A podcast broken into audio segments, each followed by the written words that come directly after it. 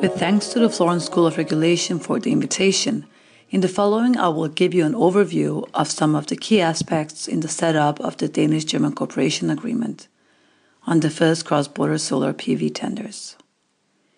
My name is Diana Dmitruk, and I work within the capacity as a lawyer within the Danish Energy Agency, that is a part of the Danish Ministry of Energy, Utilities and Climate. I was a part of a Danish team working on the setup of the cross border pilot run with our German colleagues. So, what is it that makes this cooperation between Denmark and Germany interesting and surprising? Well, firstly, the run realizes two cross border tenders on financial support to electricity from solar photovoltaic installations, and thus for cross border participation of installations in national tenders for the very first time. Secondly, the run resulted in astonishing low prices for electricity from solar PV installations in this part of the world. And thirdly, installations planned to be established in Denmark won the total capacity of the pilot run. Let's start by looking at the background for the Danish decision to conduct the cross border tender. In 2014, when the European Commission was considering the Danish applications on state aid for solar PV and wind electricity, the Commission put the legality of the Danish PSO charge into question. The Commission's concern was a PSO charge is to be paid based on all electricity consumed in Denmark, it is only domestically produced electricity that has access to the support to renewables that is financed by the PSO charge. In other words, the Commission raised the concern that the PSO charge may also cover electricity imported into Denmark from other countries of the European Economic Area, and therefore that this financing mechanism could entail discrimination against imports within the meaning of Articles 30 and 110 of the Treaty on the Functioning of the European Union. The Commission then informed the Danish government that the preliminary evaluation was that the PSO charge may be potentially contrary to the EU prohibition against discriminatory charges. With the aim to remedy this potential discrimination, Denmark reached a temporary solution with the Commission for the years 2015 and 2016 that allowed the Commission to approve the notified aid in October 2014 for solar PV and wind electricity.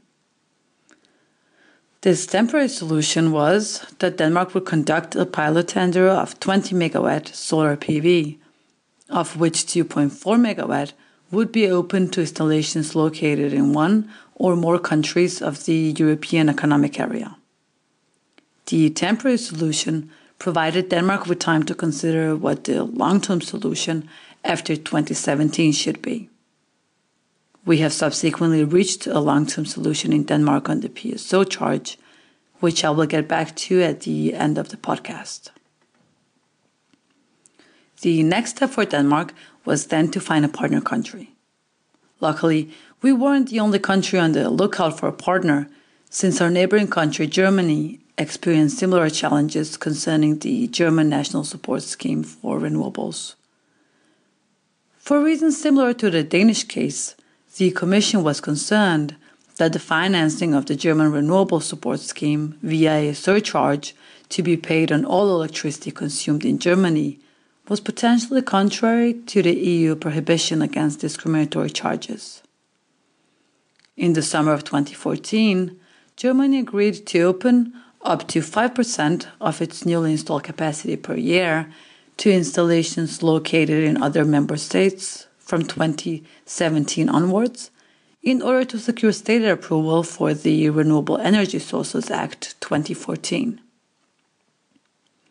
Germany, moreover, committed itself to conduct a cross border pilot tender for solar PV before 2017. In other words, the cooperation between Denmark and Germany was born from the circumstance that both countries agreed to open their tenders in order to secure state aid approval for their respective renewable support system from the Commission. The starting point of the cooperation was that Denmark and Germany would conduct two separate national tenders with individual tender designs. There would be one national German tender of 50 megawatt carried out and designed by Germany and open to installations located in Denmark, and one national Danish tender carried out and designed by Denmark with a capacity of 20 megawatt, of which 2.4 megawatt would be open to installations located in Germany. So the two national tenders would be separate but mutually open. Of course, we discussed the two tender designs in the course of the negotiations, but in the end, the first basic principle of the cooperation was established, which was that each country decided how to design its own tender, except for elements of the tender design that would affect the territory of the other country, which is an important aspect that I will get back to in a bit. Just to mention a few differences in the two tender designs, the Danish tender operated with a fixed premium, while the German tender had a floating one. In times of negative prices, there would be no financial support paid in the Danish tender, while in the German tender, payments would only be stopped if there were more than six hours of negative prices, and in the German tender, a maximum price was included, while there was no maximum price in the Danish tender. It is important to note that the pilot run did not consist of one joint tender.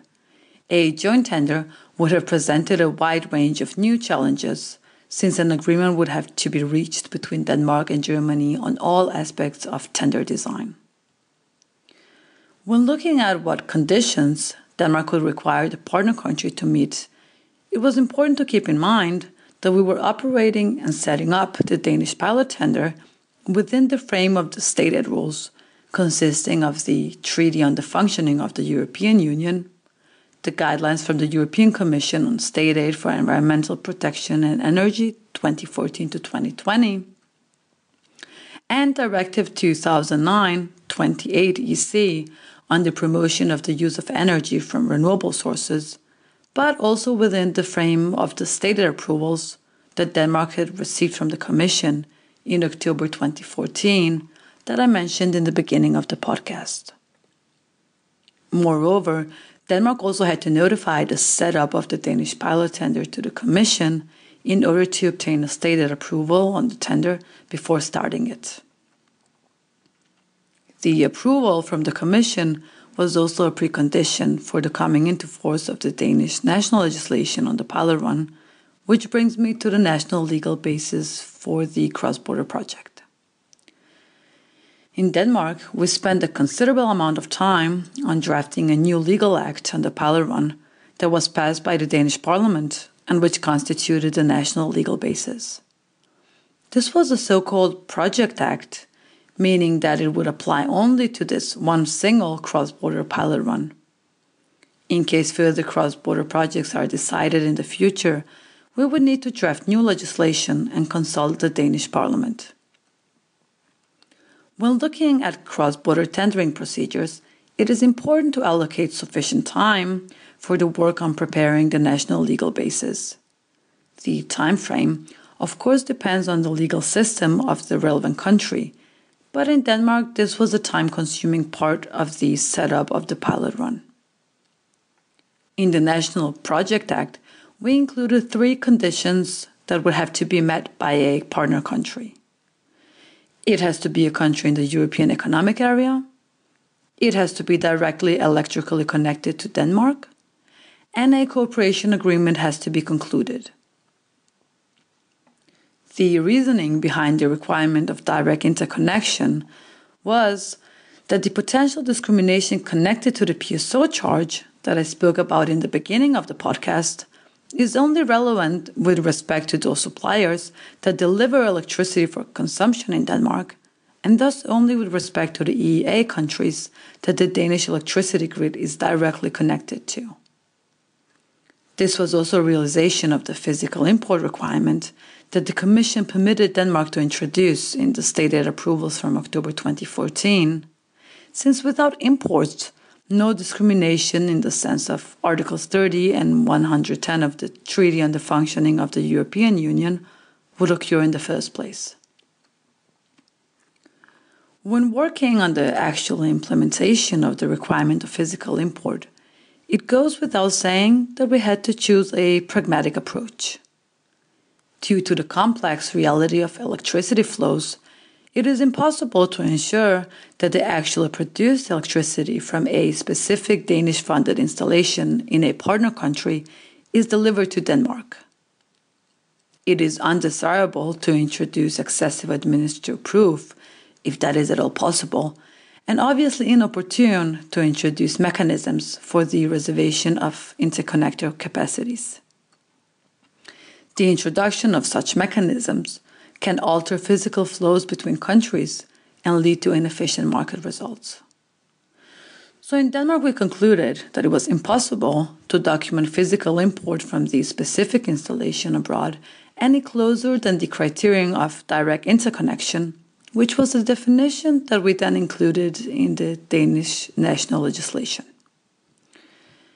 When working on the cross border pilot run, we paid much attention to mechanisms that we could introduce in order to secure public acceptance.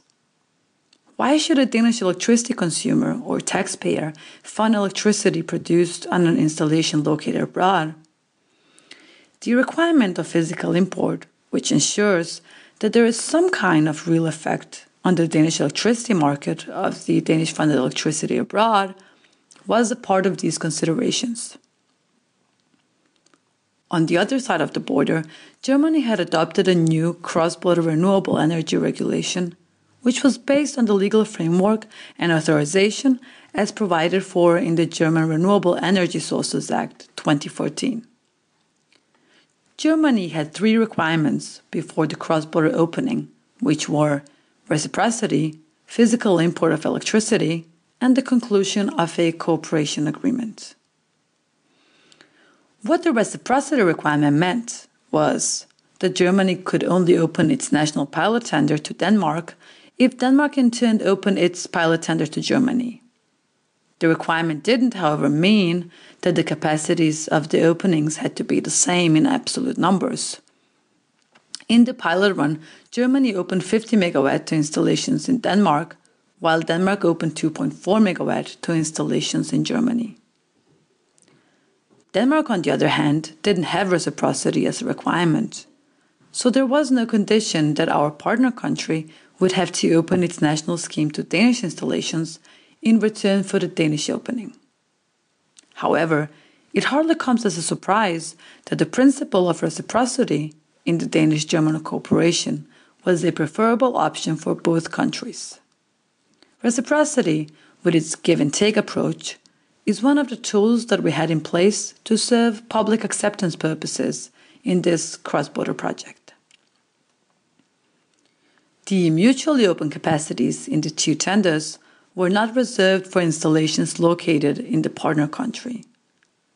The aim of the pilot run was to enable the cheapest bid to win, irrespective of whether the winning installation was to be established in Germany or in Denmark. In this way, PV installations in Denmark and Germany could participate and compete in the two national tenders alongside one another. However, lately questions have been raised on whether Danish installations may have had an advantage compared to German installations in the tendering procedures, which is something I will get back to later on in the podcast. Moving on to the second German requirement of physical import of the German funded electricity produced on installations located in Denmark, this condition was considered met, given the high direct interconnection level between Denmark and Germany and the small volume of the pilot tenders. What is critical to keep in mind and acknowledge when working on cross border tenders is that the opening of a country's national support scheme may intervene with the way the partner country politically wishes to deploy renewables on its territory. As an acknowledgement of this, Denmark and Germany established that in principle, the location specific conditions of the country where the installation is located shall apply, unless this is not possible due to existing national legislation of the funding country or is contrary to the funding country's political context, and this is accepted by the country where the installation is to be located. Examples of such location specific conditions are relevant applicable national legislation and other regulations, such as rules on spatial planning and construction, licensing laws, grid connection, and taxation. These location specific conditions were not aligned in the pilot run. Now, looking at an example for the exception to the principle, in Germany, national legislation only allowed for support to ground mounted PV installations. In Denmark, however, there is no similar national legislation or political context that only ground mounted PV should be supported. But Denmark accepted the German request that also installations in Denmark had to be ground mounted in order to participate in the German open pilot tender. In general, when drafting the national legal basis for cross border openings, it is advantageous to include as few as possible conditions for the opening that affects the territory of the partner country. Obviously, the legal basis for the cross border cooperation is the cooperation agreement, that is an international treaty between the countries and not any national legislation.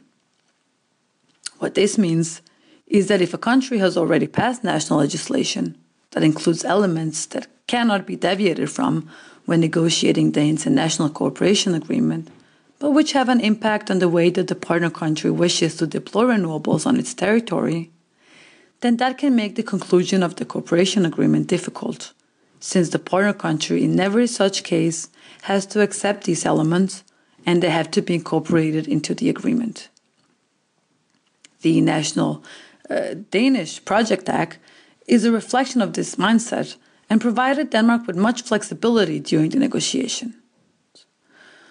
On the other hand, the German national legislation had elements in place, as for instance, the German funded installations have to be ground mounted, irrespective of their location, which made the discussion that I have just spoken about relevant, and so Denmark could accept that this would apply to German funded installations on Danish territory. Moving on to one of the most discussed parts of the run, which is the restriction on eligible sites in Germany. It follows from German legislation that only specific sites are available for German funded installations, and that, for instance, a PV installation on German agricultural land cannot receive financial support from the German National Support Scheme. The background for this is that Germany wishes to limit changes in the landscape, in particular in rural areas, and to ensure the availability of agricultural land. However, the establishment of solar PV installations on agricultural land in Germany is not in general prohibited by German legislation. The restriction is only linked to the German support system for renewables and the legislation on this. What this means is that if it is in accordance with the local planning rules of the relevant German area, then a PV installation can be established on agricultural land but what it cannot not do is to receive any financial support from the German National Support Scheme. However, PV installations on German agricultural land could potentially receive financial support floating in from abroad, in this case from Denmark. However, in order to accommodate the German request, since keeping up with such restrictions is crucial for Germany, Denmark implemented the same site restrictions in the Danish pilot tender for German installations. This meant that installations in Germany participating in the Danish pilot tender would have to follow the German site restrictions as they are stated in German legislation on German support for electricity from renewables. So, in this case, Denmark chose to respect the way in which Germany wishes to deploy renewables on its territory. Again, it is important to keep in mind that when working on cross border tenders, a country could be interfering in the way renewables are deployed in the partner country. On the other hand, in Denmark, we have no such site restrictions linked to Danish legislation on the Danish support system to renewables. On the contrary, actually, In the Danish pilot tender, we aim to include as few restrictions as possible. So, what this means is that unless local planning rules place such restrictions on the establishment of solar PV installations, then they do not follow from any national legislation. At the same time, it is also interesting to note that Denmark did not wish to include the German site restrictions in general in Danish nationwide legislation, since that would not have been in accordance with the Danish political context at the time. Moreover, if both the site restrictions and the condition that installations have to be ground mounted were applied to Danish territory, this could more than likely entail that there would in fact hardly be any available sites in Denmark compared to available sites in Germany. The outcome of the negotiations led to the site restrictions applying only to German territory in both the Danish and German pilot tenders. Some stakeholders have raised the concern that this was a critical disadvantage for German installations compared to Danish ones. I will get back to this concern later on in the podcast. The next topic I will talk about is the setup of the data transfer system, which is tremendously important in cross border support to renewables. Now, what this means is that if an installation is located in Germany and is receiving support from Denmark, then in order to calculate the amount of support that this installation is to receive, Denmark has to receive information from Germany on the amount of electricity produced and the market price in the relevant zone of the electricity market and vice versa for installations located in Denmark but funded by Germany. This was the most time consuming part of the negotiations since the discussions involved many different actors, such as, for instance, the relevant German TSOs and the Danish TSO. These are very technical discussions, and sufficient time has to be allocated in order to identify the necessary and relevant data and how to transfer it. The next challenge we had to consider was the question of control.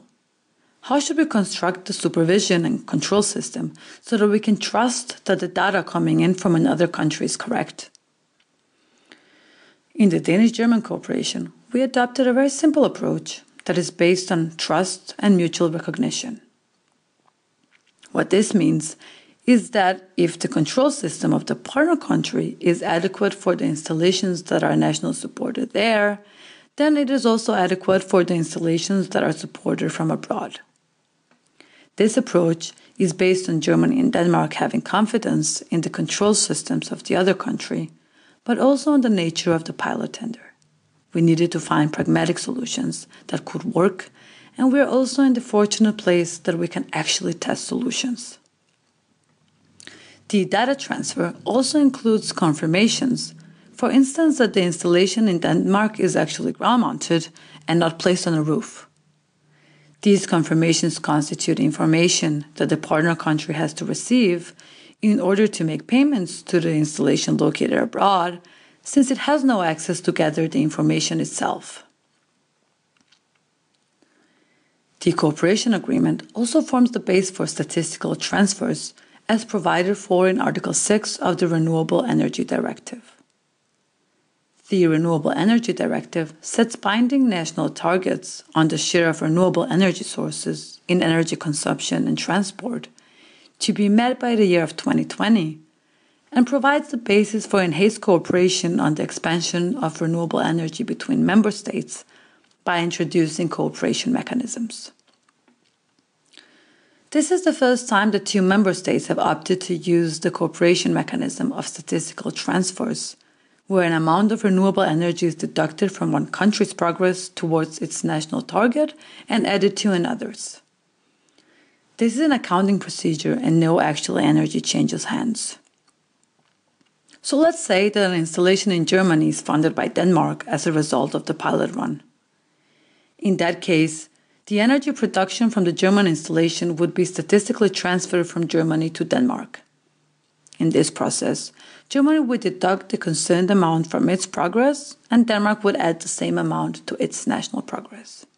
What this means is that energy produced on the German installation is virtually transferred to the renewable energy statistics of Denmark and counts towards the Danish national renewable target. Next to the reciprocity principle that we adopted and which I spoke about earlier on the podcast, we also incorporated statistical transfers for, among other purposes, in order to obtain public acceptance of this cross border project. When applying statistical transfers in this way in cross border projects, the country that pays support to an installation located abroad receives the produced energy from the, that installation as statistical transfers for its national progress purposes in order to meet the EU renewable target and perhaps also a national renewable target. In this way, a member state can perhaps achieve its EU renewable target and perhaps also a national renewable target more cost effectively. The setup of this principle in the Danish German cooperation that energy should count towards the country funding the installation is anchored in the actual circumstances of Denmark and Germany. However, other arrangements can be made that could prove more favorable if the circumstances were different on the question of what country should be giving the produced energy for target achievement purposes. For instance, a payment obligation could be introduced due to the funding country if it is agreed that the non funding country keeps the produced energy for its own target achievement purposes. As with most arrangements, the most favorable setup will depend on the concrete circumstances of the participating countries. Even though nobody likes to talk about divorce when getting married, when working on treaties, one of the most important areas to consider is risk and liability.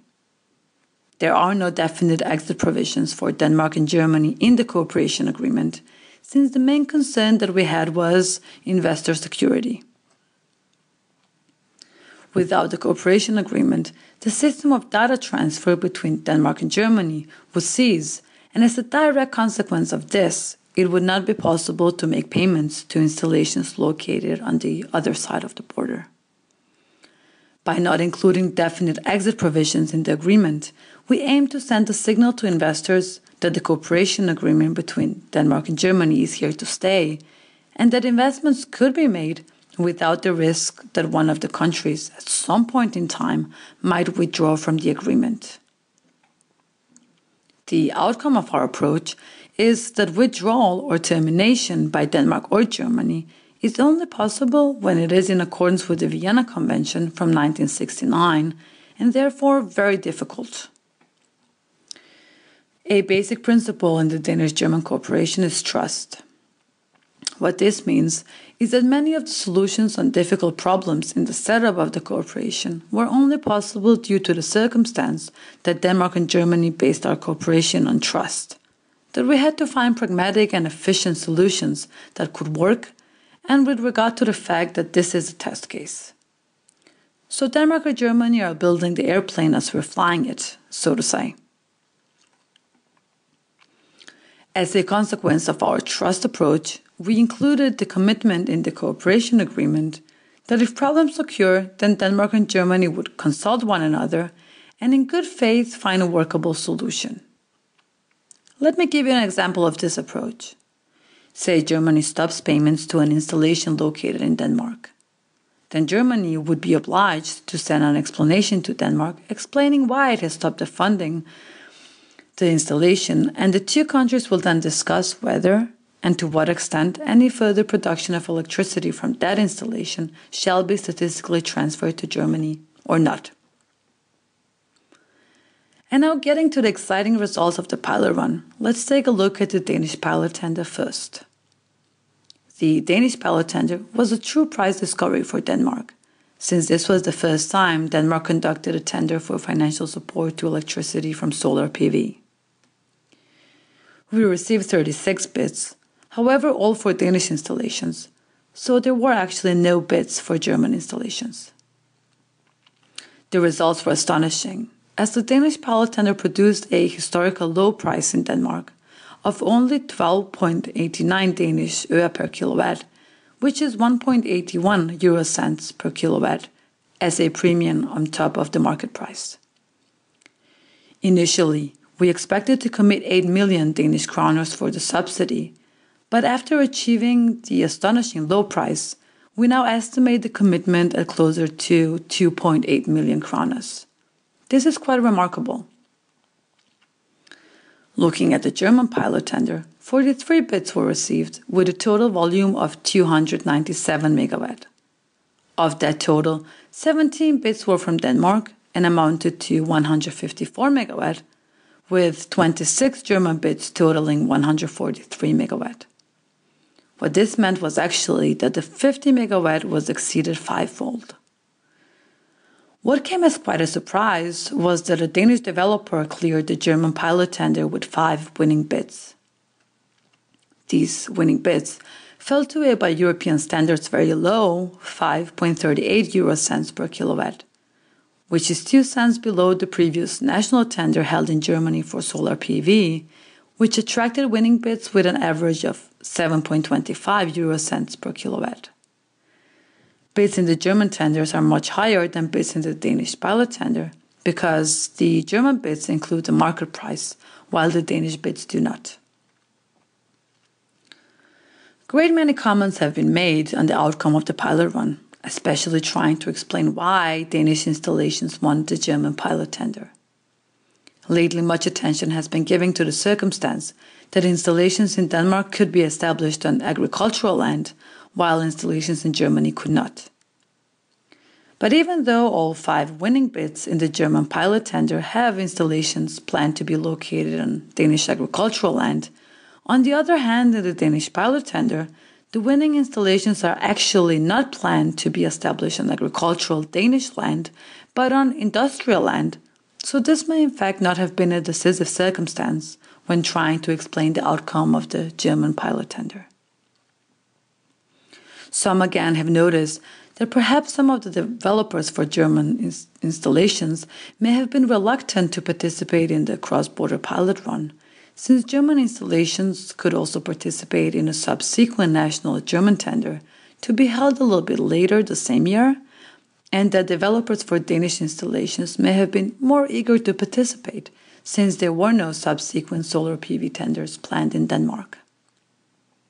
Moreover, some have indicated that the small volume of the opening of the Danish tender of only 2.4 megawatt and for developers of solar PV projects in Germany, unusual fixed premium in the Danish tender also contributed to the fact that we in the Danish tender didn't receive any bids for German installations.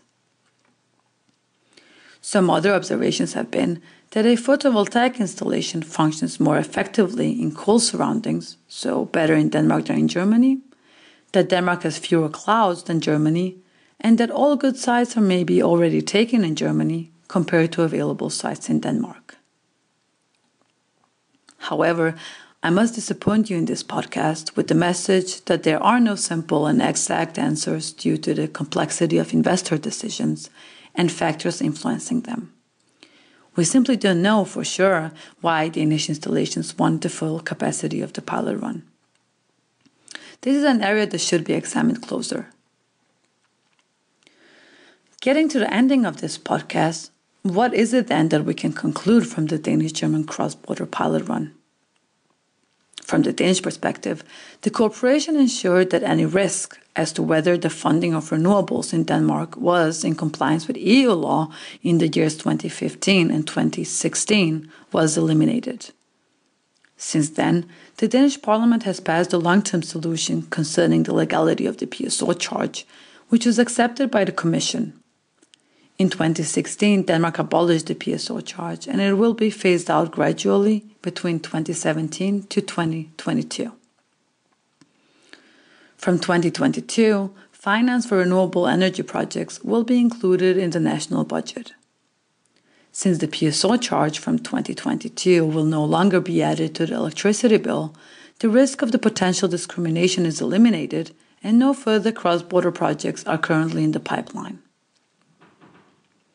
However, presently, the Renewable Energy Directive is under revision for the time being after 2020, and one of the aspects is whether mandatory cross border openings of support schemes will be included or if it should remain voluntary as it is today under the current Renewable Energy Directive. Think about any future cross border cooperations. This podcast does not present any recommendations or reflections on whether openings should be mandatory or voluntary. But regardless of the outcome of the negotiations on the Renewable Energy Directive on this aspect, what many are wondering is whether the Danish German cooperation is a blueprint for future cross border projects, be they mandatory or voluntary ones. Well, what is for certain is that the Danish German cooperation provides an important test case, and that we, as first mover countries in this field, are currently in the process of gathering practical hands on experience and getting wiser by the day, so to say. This pilot run will expand itself over the next two decades, so much experience is still to be gained. Firstly, what the Danish German pilot run demonstrates is that sufficient time and resources have to be allocated for the setup of these kinds of cross border projects, as they are complex, detailed, and cover many steps to be taken into account. This is also the reason why these kind of projects cannot be handled by a set of common rules, since it is crucial that the specifics of the participating countries are taken into account. When drafting provisions in the future Renewable Energy Directive on the opening, caution is urged around including detailed provisions in the directive that might best be dealt with under a treaty between countries. At the same time, caution is also urged around including detailed provisions when drafting national legislation that could affect the deployment of renewables in the partner country, since the partner country would have to agree on all such elements so that they can be incorporated into the cooperation agreement. In general, countries should have as much flexibility as possible when negotiating a cooperation agreement, since many different national concerns have to be taken into account, especially so that there is no unintended or undesirable interference by the funding country with the way that the partner country wishes to deploy renewables on its own territory. Secondly, what the pilot run also clearly shows is that there seems to be cost cutting potential if cross border tenders are introduced. And thirdly, what the Danish German project also shows is that it is possible to set up cross border tenders of support to renewables which in itself is a remarkable step forward. There are difficulties with opening support schemes because of the different legal, political, and economic circumstances in the different countries, but it is possible and may also lead to surprising positive outcomes.